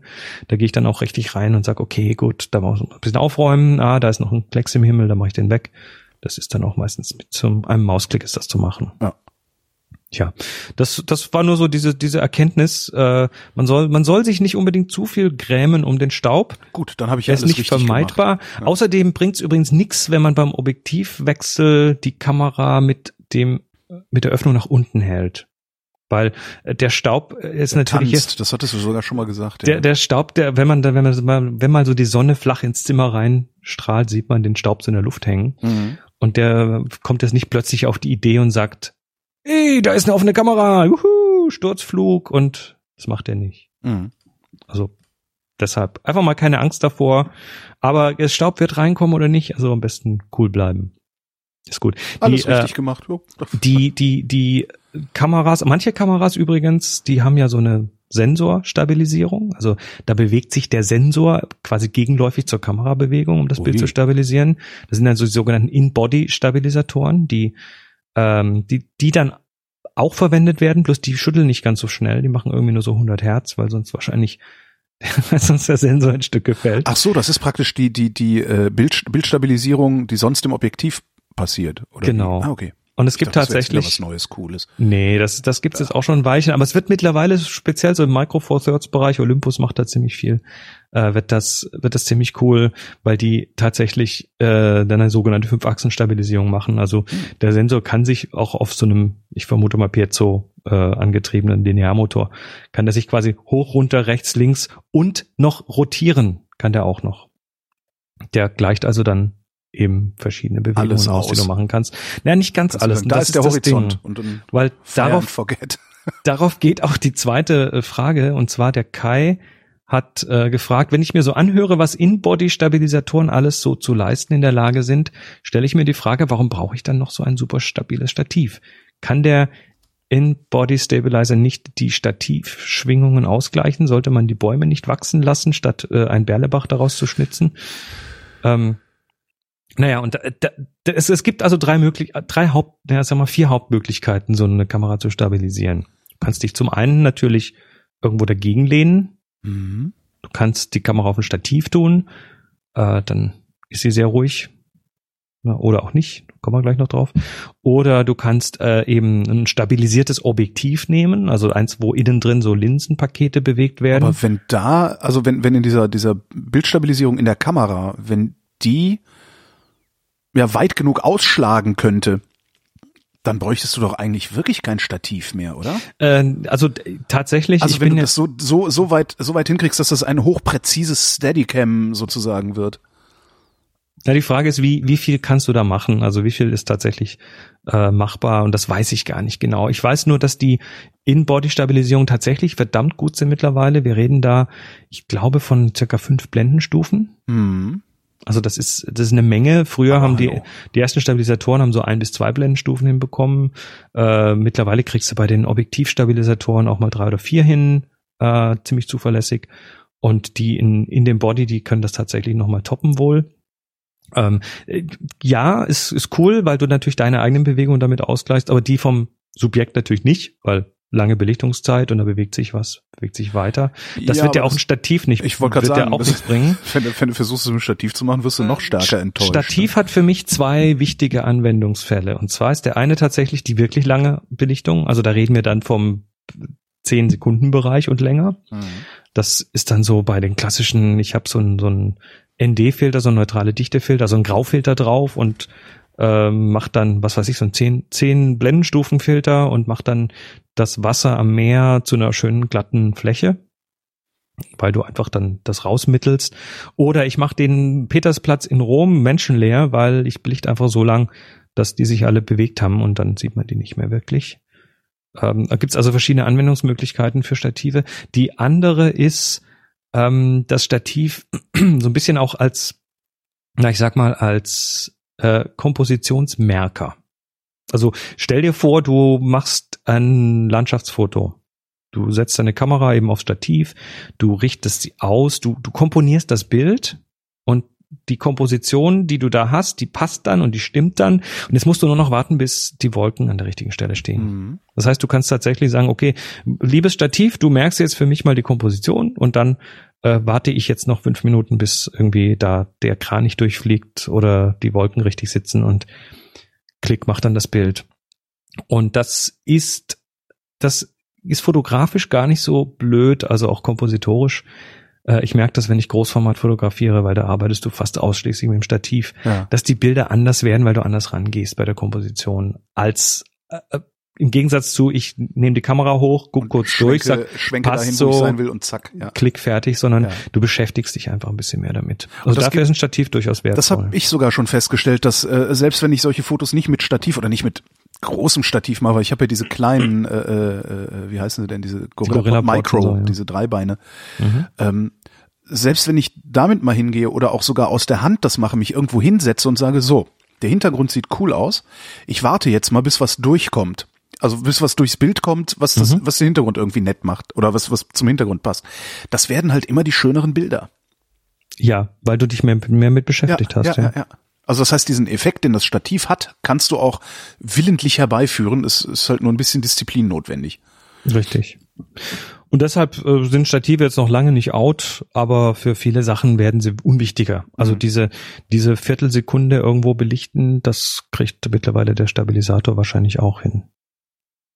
Tja, Soweit die Hörerfragen. das waren die Hörerfragen. Äh, Jetzt- Frageneinreichung, kann man ja nochmal sagen. Eine Frageneinreichung, äh, ihr findet auf vrind.de einen Link äh, zu dahin, wo ihr Fragen einreichen könnt. Äh, da findet ihr auch einen Link zur Bilderschau. Genau, wo ihr Bilder einreichen könnt, Genau. die wir uns anschauen, nämlich jetzt drei Stück, die ich wieder ausgesucht habe. Bei zweien habe ich auch wieder eine kleine Bearbeitung gemacht. Ah. weil äh, ja, werden wir gleich sehen. Und zwar, das äh, sind hier im Formular die gelb markierten für dich. Ach so, äh, ich dachte, du schmeißt mir jetzt die Links da wieder rein. Sekunde, ich mach, Ich mach das, ich kann das, auf, Formular auf, Formular kann auf. das auch kurz. Nee, kommt schon, klappt schon. Ich, oh, oh, oh. Egal. Falsche Taste. Wenn es schnell gehen muss. genau. Oh Gott, oh Gott, oh Gott. Die, Das gelb- erste Bild ist von Nico Abeler. Ich glaube, das ist heute alles der gleiche Nico. Also, der kommt schon das dritte Mal vor. Ähm, das erste Bild ist von Nico Abeler und das ist im, na, ich vermute mal, dass das irgendwo im Zoo ist oder so. Hm, Ähm, ja, nee. Ah, da Tier. Ah. Genau. Du siehst äh, ein Tier. Das Tier schläft in der Mitte vom Bild auf einem Stein. Dahinter sind irgendwie so Birken, äh, ja, so, so Birkenstämme zusammengebunden. Und äh, über ihm äh, hovert, schwebt so ein, ein Baumstamm, so ein Mhm. Ding. Also der, der ist wie, wie unter so einem kleinen Baldachin und weiß jetzt nicht, was das ist. Sieht wie, wie so eine Fuchsgeschichte aus, aber irgendwie. Weißer Schwanz. Stinktier. Das ist kein Stinktier. Nein, so sehen kein Stinktier aus. Okay. Ähm, ja, das, das fand ich ganz schön, weil es ist so irgendwie ein ganz klares Subjekt. Also ich weiß jetzt nicht, wie der Keegan-Score ist, das werden wir auch nicht testen. ähm, aber ich fand das sehr schön, so vom, vom, von der Aufteilung. Ja. Das Einzige, wo ich dachte, das könnte noch so ein bisschen mehr knallen, war tatsächlich, ähm, es ist sehr wenig Kontrast zwischen dem Tier und dem Rest. Der hat da eine Vignette drum gesetzt und die einfach nur in die Mitte des Bildes gepackt. Ja, das, also das ist Also natürlich das- so ein, so ein, so ein gern genutztes Ding. Wir, wir vignettieren rundrum und dann ist alles, was dunkler ist, ist nicht mehr so wichtig und wo es hell ist, ist es wichtiger. Das so stimmt mache ich ja das auch. auch. aber ich hätte, also ich habe das Gefühl, dass das Zentrum der Vignette, ich hätte das, glaube ich, aufs Gesicht des Tieres gelegt. Und die, Frage ist halt, ob, wie du, wie du die Wichtigkeit von dem, also das Tier ist erstmal das Subjekt, klar, aber es ist schwer zu finden erstmal. Also ich musste erstmal ein bisschen rumgucken, bis ich es gefunden auch, habe. Ja. Ähm, und da habe ich mir überlegt, wie kann man den Kontrast zwischen Tier und Hintergrund ein bisschen vergrößern. Ja. Ähm, und bin dann, habe dann gemerkt, dass der Stein, der unter ihm ist, etwas vermoost ist. Und äh, bin dann einfach mal in die Bildbearbeitung, habe es einfach mal reingeworfen in Lightroom und habe dann Ah. einfach mal das, das Moos etwas angegrünt. Also einfach die, die Farbsättigung äh, des vermoosten Steines etwas angehoben Und den und Schwanz hast du ein bisschen dunkler gemacht. den habe ich ein sein? kleines bisschen Ja. dunkler gemacht noch, weil der schon sehr, sehr hell kommt. Ähm, und jetzt ist plötzlich der, der Unterschied zwischen dem schwarz-weißen äh, Tier und dem grünen Stein so groß, dass man es ein bisschen besser sieht. Das war so meine, mein erster Gedanke. Ich vermute, dass man Also mit was dem mich- Original da noch mehr machen Was kann. mich als erstes gestört hat tatsächlich, ist, dass der Schwanz zu hell war. Der war mir viel zu hell. Mhm. Den hätte ich wahrscheinlich auch, das ging, ging jetzt nicht, weil das ein JPEG war, Ja. äh, aber wenn das das Original RAW ist, kann man da mit Sicherheit noch ein bisschen was retten. Das war das erste. Ja. Du Das hast einfach zweite- grün hochgezogen, ne? Ich habe das, ich habe, ich habe da hingepinselt und da, wo ich Okay. hingepinselt habe, habe ich die, habe ich die Farbsättigung etwas erhöht. Weil den Hintergrund hast du auch mitgenommen, ne? Also die Bäume hinten sind auch ein bisschen gesättigt. Die haben, die haben auch so ein bisschen Moos angesetzt Ja. und die sind auch so ein bisschen Ja, ja, ja, ja. grünlicher geworden. Aber schön, ich mag sowas. Solche Das- Bilder sehe ich total selten, leider nur. Ja, also es ist aber ein schönes Bild. Bisschen, bisschen schrauben, dann ist gut. Ähm, das zweite, da konnte ich nichts dran ändern.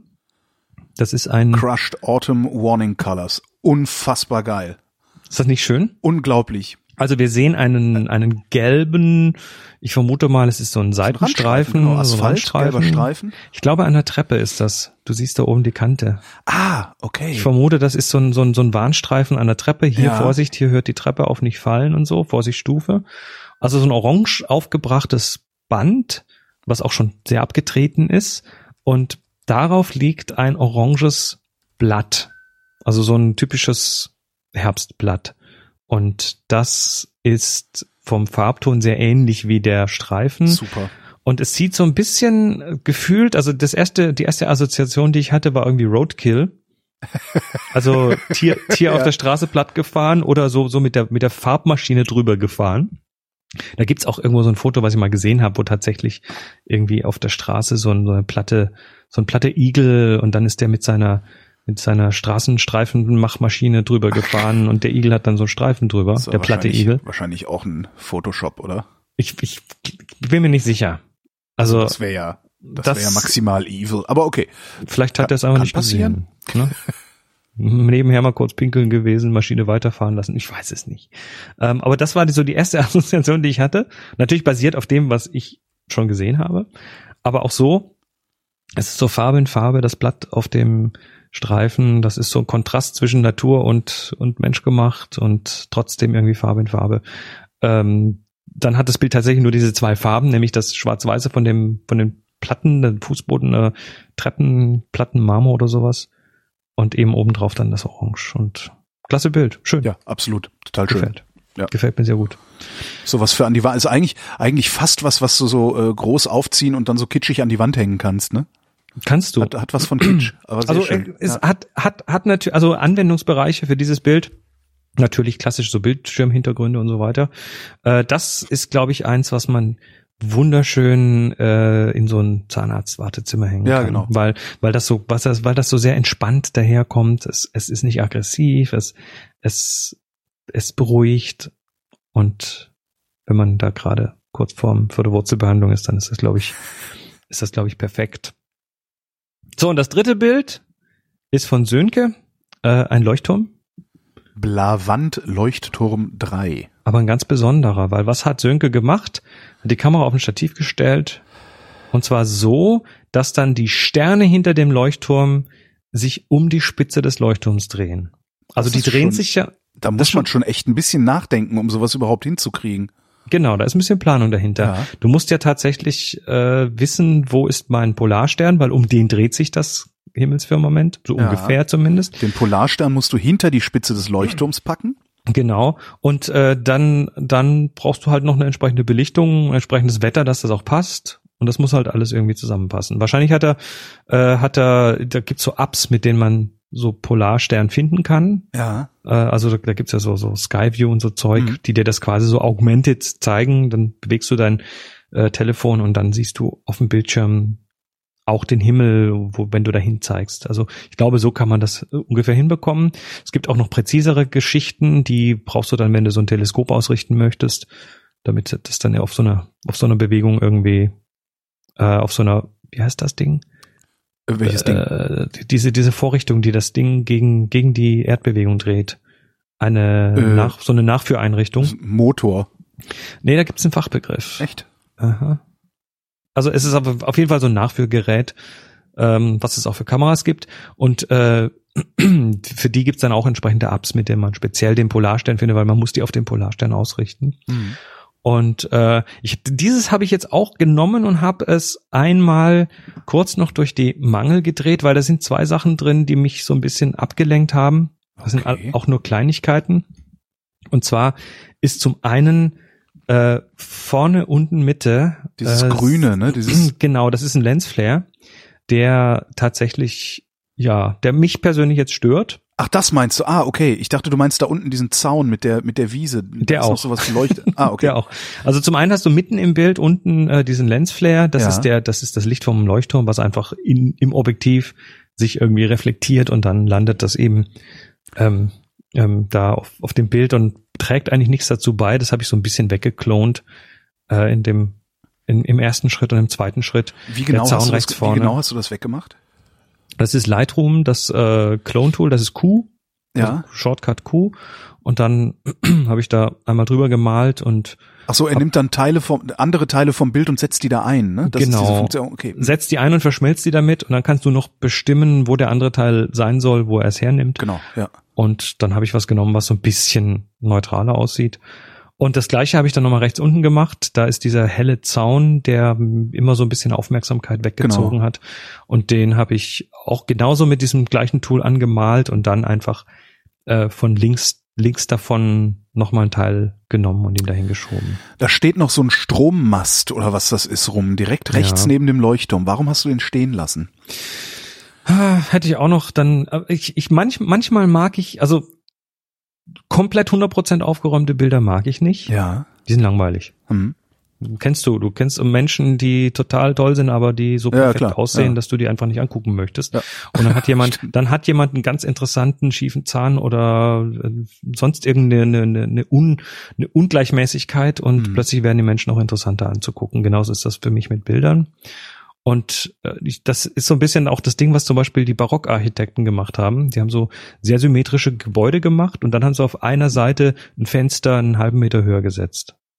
Zum Beispiel. dann hast du plötzlich so eine, so eine Symmetrie und dann eine Asymmetrie. Da ist plötzlich eine Sache, die noch so ein bisschen piekt.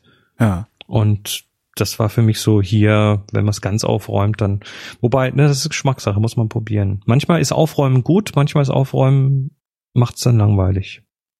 Das muss man im Einzelfall einfach Mhm. mal durchtesten. Tja, So ein Bild würde ich auch gerne mal machen können. das, das kannst du. Das ist vor allen Dingen eine Frage des Ortes, an dem du dich, ist vor allen Dingen eine Frage des Ortes, an dem du dich aufhältst. Du musst es nur wollen. Genau, you will not try, you will do. Yes, Mr. Miyagi. Ja, So, da sind wir fast am Ende, ne? Wir sind am Ende. Ich habe nichts mehr. Ich Ja, bin, dann sind wir ich ganz bin, am Ende. Ich bin durch. Gut, dann äh, folgt hier äh, der Standardhinweis. Äh, falls ihr Fragen habt, Fotofragen, auch welche, von denen ihr denkt, dass wir da längst drüber gesprochen haben, reicht sie ein. Den Link zum Einreichen findet ihr auf vrind.de unter der äh, Folge, unter dieser Folge.